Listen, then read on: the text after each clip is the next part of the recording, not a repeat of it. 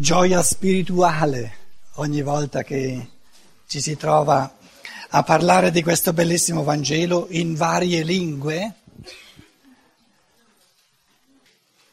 È il testo più bello che si possa immaginare, nel senso che, cose che ci siamo detti eh, diverse volte,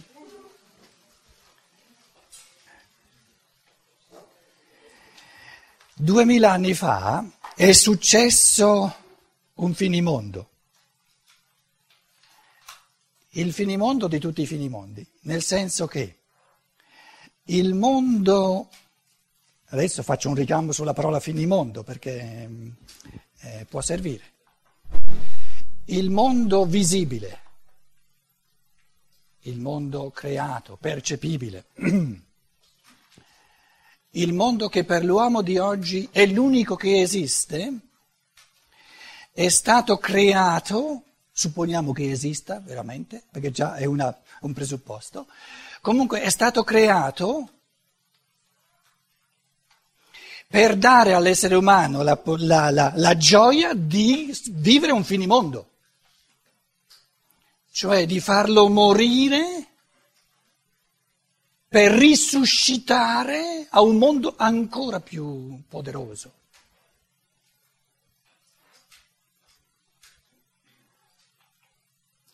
Il senso della nascita è la morte,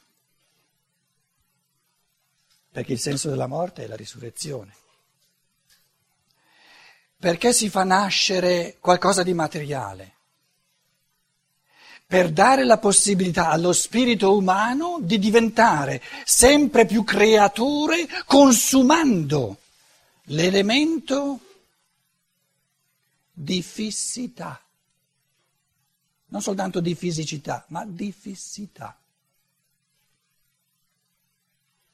Perché nella misura in cui il creato scende dal livello spirituale al livello animico, astrale se volete, al livello gli animali, a livello delle forze viventi che sono all'opera nel mondo vegetale, fino al livello minerale. Cosa c'è nel livello minerale? Che, che è l'unico mondo che noi percepiamo e che ci sembra quello reale. L'elemento fondamentale del mondo visibile è la forma fissa. La forma. Grazie la forma, comincio sotto, se no, eh, la forma fissa, il mondo delle forme. Eh, guardate qui davanti, questo qui ha una forma, la lavagna ha una forma, io ho una forma. Il vivente, il vegetale è forma in metamorfosi. Però la metamorfosi è talmente al rallentatore che noi non la vediamo all'opera. Però eh, la scienza dello spirito, un primo recupero dell'invisibile ci dice, guarda che questa foglia che è piccolina, com'è che cresce? Com'è che diventa più grande? Lentamente, lentamente, lentamente, però se tu la vedi dieci giorni dopo, se la vedi venti giorni dopo, è, è diventata molto più grande. Però il passaggio è di continuità, non, è, non fa un salto da una forma all'altra, tutte e due forme fisse, belle morte, no? È un fattore di continuità, di vivacità. Il vivente è metamorfosi all'opera, in opera. Lì la scienza eh, naturale di oggi già eh, si trova un po' spiazzata perché dice, figlio mio, finché tu eh, mi presenti qualcosa di ben definito, va bene, eh, anche con la matematica, eccetera, ci troviamo, i conti tornano. Ma quando vieni a parlarmi di forze eteriche, viventi, eccetera. Una volta parlavano della vis vitalis, la forza vitale. Vis vitalis. Tedesco Lebenskraft. Poi i fisici moderni l'hanno sempre, sempre più eh, eh, lasciata perdere perché dicevano eh, eh, nessuno la percepisce, nessuno, gli strumenti, anche quelli più, più cosa che ci siamo detti spesso. Eh, finché, finché mi presenti materia è ponderabile, è, è misurabile, eccetera, peso, misura, e, e, eccetera, ci stiamo. Tutto quello che, tutti i fenomeni del mondo della materia che non si spiegano in base al mondo delle forme, a ciò che è percepibile, materia, energia. Ci siamo detti diverse volte che il concetto di energia, o se volete di forza, di forza, il concetto di energia, il concetto di forza del, dello scienziato naturale moderno è puramente negativo. Energia è tutto ciò che non è materia. Ma affermazioni positive, contenutistiche, immanenti sull'essere reale, concreto, articolato di, di questa energia non esistono. Perché? Perché bisognerebbe cominciare a percepire questo mondo per fare delle affermazioni positive. O se volete, eh, un altro concetto che già esisteva ai tempi miei quando ero studente, se chi eh, si sentiva un po' a disagio usando la parola energia o la parola forza us- diceva antimateria. Cos'è antimateria? Tutto ciò che è contro la materia. Però anti è di per sé un concetto negativo non dice qualcosa di positivo. Dice sta attento adesso, hai qualcosa che non è materia, è contro la materia, ha tutt'altre leggi. Ci siamo sempre detti, faccio una piccola introduzione adesso naturalmente, no? che eh, affrontando l'invisibile, affrontando il non, non, percepibile con i sensi fisici, in, in chiave scientifica, saltano fuori subito tre eh, tre forme fondamentali di cosiddetta energia, cioè tre forme fondamentali, tre mondi diversi del non fisso. Beh, fisso è il mondo della materia. C'è un mondo non fisso, un mondo vivente a livello del vegetale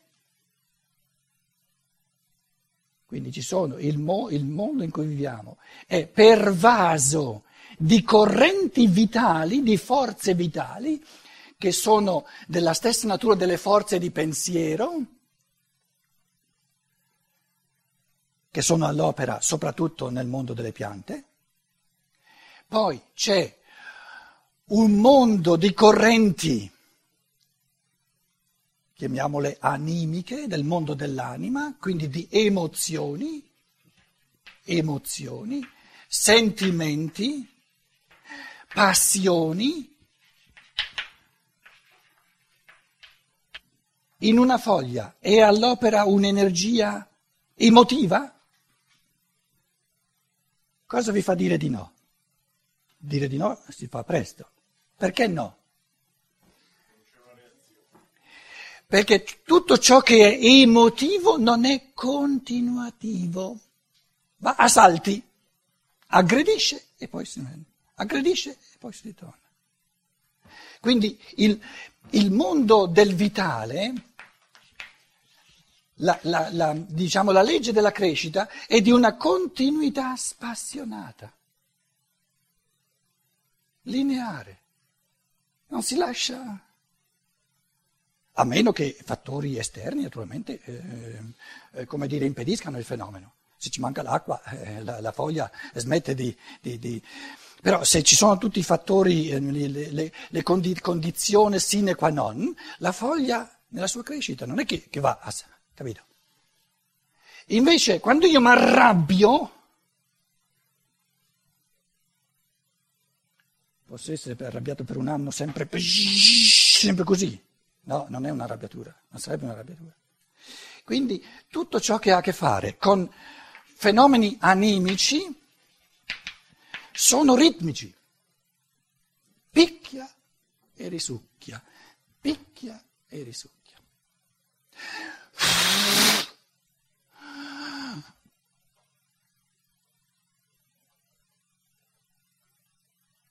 due gradini dell'invisibile, il vitale e l'animico. E lo spirito? Qual è la legge evolutiva dello spirito?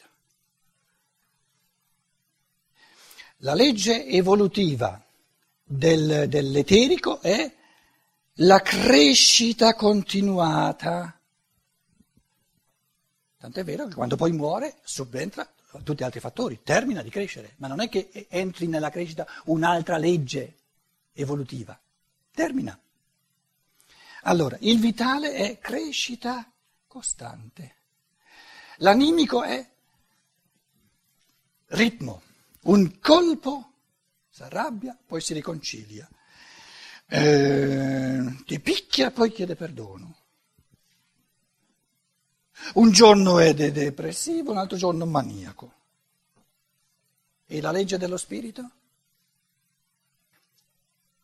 Lo spirito, naturalmente lo spirito lavora insieme con l'anima, si serve delle, di correnti animiche, eccetera. lavora insieme al, al, vitale, lavora nel mondo materiale, sia spirito incarnato come l'uomo, eccetera. Però lo spirito in quanto tale, la legge evolutiva dello spirito è la creazione dal nulla, cioè lo spirito eh, dimostra di essere lo spirito quando inventa qualcosa che prima non c'era.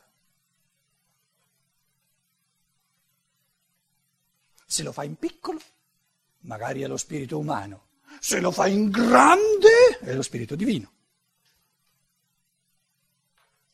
Cos'è la creazione del, del, mondo, la cosiddetta creazione del mondo? Da dove viene il mondo? È stata, il mondo è la più grossa pensata dal nulla dello spirito creatore. Volete chiamarlo divino? Vabbè, non è necessario chiamarlo divino, spirito è spirito. Spirito è creatore per, per natura, altrimenti non è spirito. Quindi il concetto di spirito, il concetto di creatore, il concetto di, di, divino è la stessa cosa. Che io dica spirito, che io dica Dio, che io dica creatore, è lo stesso. Se l'essere umano, ai suoi livelli, non importa, è uno spirito, è divino ed è creatore, altrimenti non sarebbe uno spirito. Che poi in questo creare dello spirito ci possono essere, diciamo, gradini di intensità diversi, questo senz'altro. Però la natura dello spirito è sempre la stessa, altrimenti non è spirito, altrimenti è anima. L'animale non è in grado di creare nulla, 0,00000. E non, e non il tizio che dice sì, sì, sì, questo vale per tutti gli altri cagnolini, ma non per il mio cagnolino. Il mio cagnolino è un po' creativo. C'è sempre gente che dice sì, tutti gli altri animali, il mio, il mio è diverso. La creatività dell'animale è 0,0000. Continuate fino in fondo. Perché non, uno, non ha uno spirito, ma proprio nulla di spirito. Sarebbe complesso entrare in fenomeni di addestramento dove noi eh, interpretiamo i fenomeni del tutto sbagliato, eh, attribuendo per esempio un cavallo, se, se un cavallo qualsiasi, eh, se gli mettete una, tutta una serie di, di, di, dadi o una serie di, di cose e lo abituate eh, a muoversi, cioè quando, quando, voi contate fino al, al diciottesimo e contando fino al diciottesimo eh, lo mettete in rapporto con un pezzettino di zucchero che poi lui piglia, lui quando lo, lo, fate contare fino a 18, gli dite conta fino a 18, lui quando arriva a 18 si ferma e eh, pesta il, lo, lo, zoccolo un po' più forte perché a quel punto lì piglia lo, lo zucchero. A che poi dicono, ah, vedi sa contare, quindi c'è un inizio di raziocinio. No, nulla. Perché se, eh, siamo, siamo onesti, se gli animali avessero anche soltanto un inizio di raziocinio, di spirito creatore, hanno avuto a disposizione tutti i millenni che, ha avuto a disposizione l'uomo per, per, per, per far evolvere questo spirito. La scimmia è rimasta scimmia, il cavallo è rimasto cavallo. Il bambino piccolo parte alla pari con la scimmia nel giro di pochi anni, millenni di evoluzione. A 14, 13 anni, adesso a 12 anni dice, mamma no, no, no, no, no, no. No, no, io voglio fare le robe come, come va a me. Quando arriva il cane a fare questi ragionamenti? Quindi abbiamo un mondo, diciamo, ehm, che eh, un mondo ehm, che gioca, suona le sue melodie su un violino a quattro corde. Le quattro corde cosmiche sono eh, la corda delle forme, la corda delle forme, scrivo all'inizio in alto non fa niente, poi la corda delle metamorfosi, forme il morto, ciò che è morto, metamorfosi, cioè cambiamento di forma, trasform, trasformazione, sì, la parola in italiano forse va meglio, forma, trasformazione, principio di trasformazione, così c'è la parola forma, trasformazione. Una pietra non è in trasformazione, una pianta è in continua trasformazione. Quindi il morto, il secondo è il vivente, il vivente. Il terzo,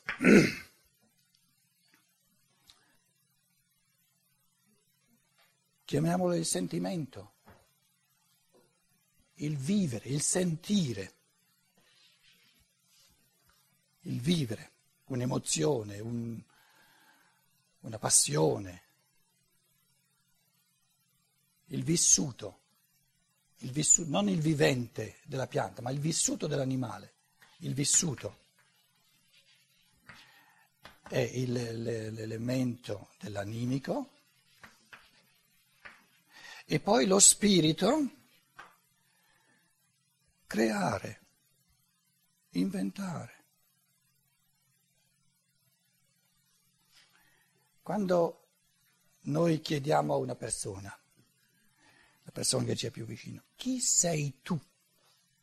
O a noi stessi, chi sono io? Che, che risposta? Chi sei tu? Io sono, io sono, questo è il livello dell'io, dello spirito, eh? dello spirito individuale. Io sono un'invenzione unica. Questa è la definizione dell'io, dello spirito. Perché se tu non, se tu non hai immesso nel mondo col tuo essere, se tu, se tu non sei nel mondo una creazione dal nulla che è diversa da tutto il resto, sei il risultato di qualcosa d'altro. Allora non sei uno spirito. Se sei uno spirito sei una creazione unica, dal nulla. Una gran bella cosa se uno ci riflette.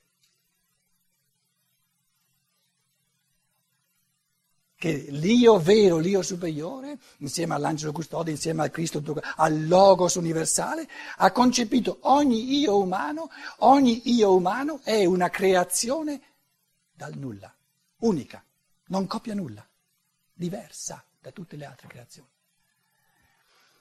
Che poi noi ci riduciamo alla salsa di gruppo che è l'anima, a quelle correnti del vitale che sono sparse in tutta l'umanità e che addirittura ci lasciamo accattivare dalle leggi del morto, del minerale, questo dipende dalla nostra libertà. Perché se lo spirito, la legge dello spirito, è di creare dal nulla, vuol dire che non deve farlo. Perché se è costretto a farlo, allora crea dalla costrizione, non dal nulla. Quindi fa parte dello spirito l'assoluta libertà. Quindi i grandi peccati sono peccati di omissione. Ometto di vivere sempre di più a livello dell'unicità del mio io che crea dal nulla e immette nell'umanità qualcosa che soltanto io posso immettere nell'umanità, di cui soltanto io posso arricchire l'umanità, se io ometto di, questo livello di creatività dello spirito mi riduco a quello che c'è, non per libertà ma per natura, che è l'elemento dell'anima, l'elemento del vivente e l'elemento minerale del morto, delle forme fisse. E possiamo aggiungere che se è vero quello che stiamo dicendo, benché naturalmente ci arrabattiamo un pochino a, a, a, a, esprimere in parole queste cose così fondamentali, così alte, se è vero quello che stiamo dicendo, deve risultare vero che nella misura in cui l'essere umano non realizza questo elemento specifico del suo spirito, non può essere felice, perché non si realizza. E questo ci spiega perché eh, l'elemento di depressione che, che viene vissuto a, a livello dell'anima cresce nell'umanità di oggi. Perché da un lato l'evoluzione dello spirito umano è a un punto tale che lo spirito umano potrebbe veramente diventare sempre più individuale, sempre più creativo, nella misura in cui omette questa creatività individuale dell'io e dello spirito, si sente sempre meno realizzato, sempre meno soddisfatto una depressione vera e propria in un bambino di 5 anni perché non è possibile? Perché non ha ancora conseguito la, diciamo, la, la, la potenzialità, la facoltà reale di essere creatore come spirito. Quindi man mano che l'umanità va avanti nell'evoluzione, o diventa sempre più individualizzato, ognuno individualizzato e creatore, oppure aumenta sempre di più il senso di non realizzazione e quindi il senso di, diciamo, di, di depressione, di scontentezza.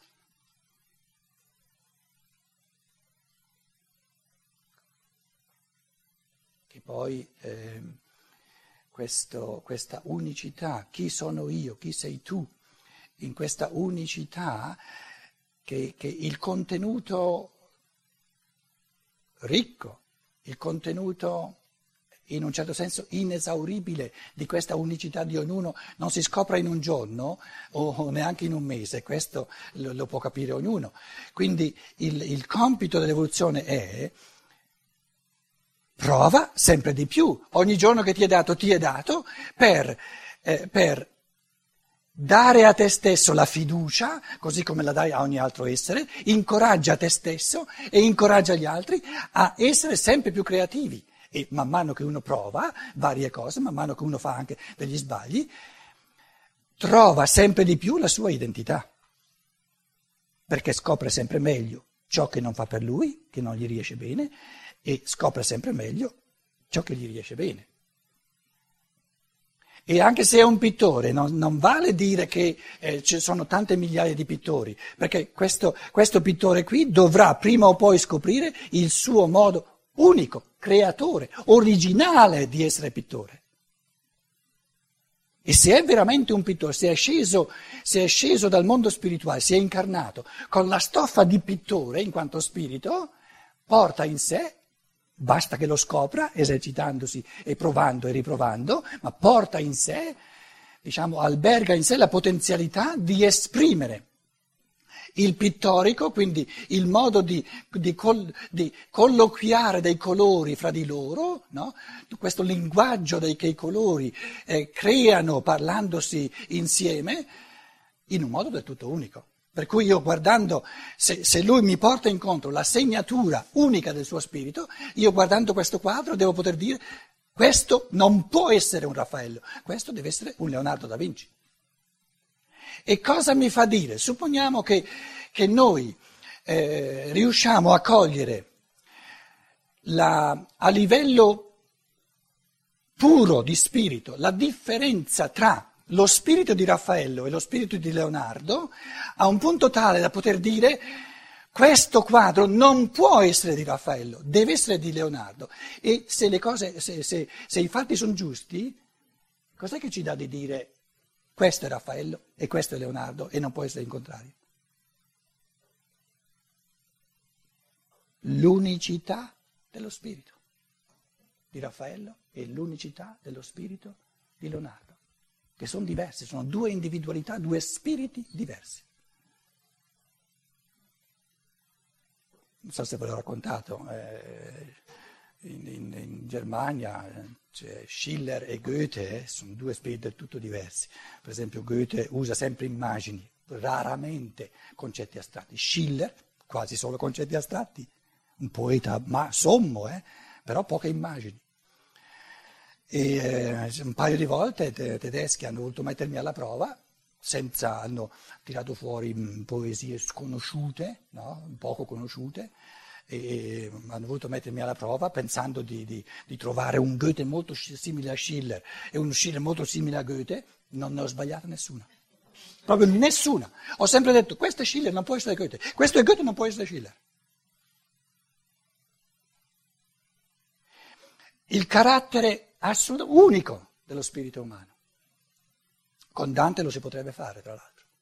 Se uno conosce Dante per la Divina Commedia, eh, insomma, è, po- è, povertà di spirito che queste cose non le coltiviamo più veramente. No? Non è che io sia laudator temporis acti, eh, però Dante è Dante, la, il linguaggio italiano vive eh, di, questo, di, questa ricchezza eh, eh, originaria del linguaggio italiano. Se uno studiasse la Divina Commedia, come si faceva nei tempi se volete, no? Tra l'altro io l'ho fatto sciacquando i panni in arno, l'ho fatta a Firenze, eh, a, alla Badia Fiesolana tra l'altro. Arriva a un punto da entrare nello spirito della lingua italiana, perché Dante incarna archetipicamente lo spirito della lingua italiana. Steiner, che qualcuno di voi conosce, dice la lingua italiana dopo Dante non, ha, non può fare immanentemente nessun passo in avanti. La lingua italiana per natura non può diventare più alta, più, più, profonda, più ricca, più metafisica, più divina che non sia in Dante. Per, la, per il linguaggio tedesco è Goethe. La lingua tedesca non può diventare migliore come tedesco, più perfetta di quanto è in Goethe. Anche in Steiner, Steiner è molto più modesto. Il compito di Steiner non era di di propinare un tedesco ancora più bello, no, no, è molto modesto il tedesco di Dante, si tratta dei contenuti, ma in fatto di, di perfezione creativa dello spirito della lingua, parliamo di spirito, eh? E lo spirito della lingua italiana è di una unicità, come tutte le lingue del resto, ha una unicità, non, non è scambiabile con nessun altro spirito. E questo spirito della lingua italiana si è manifestato, si è incarnato nella sua forma più pura in Dante. Per cui deve essere possibile che uno ci porta eh, tre, tre righe, quattro righe e noi possiamo dire questo non può essere Dante, questo deve essere Dante.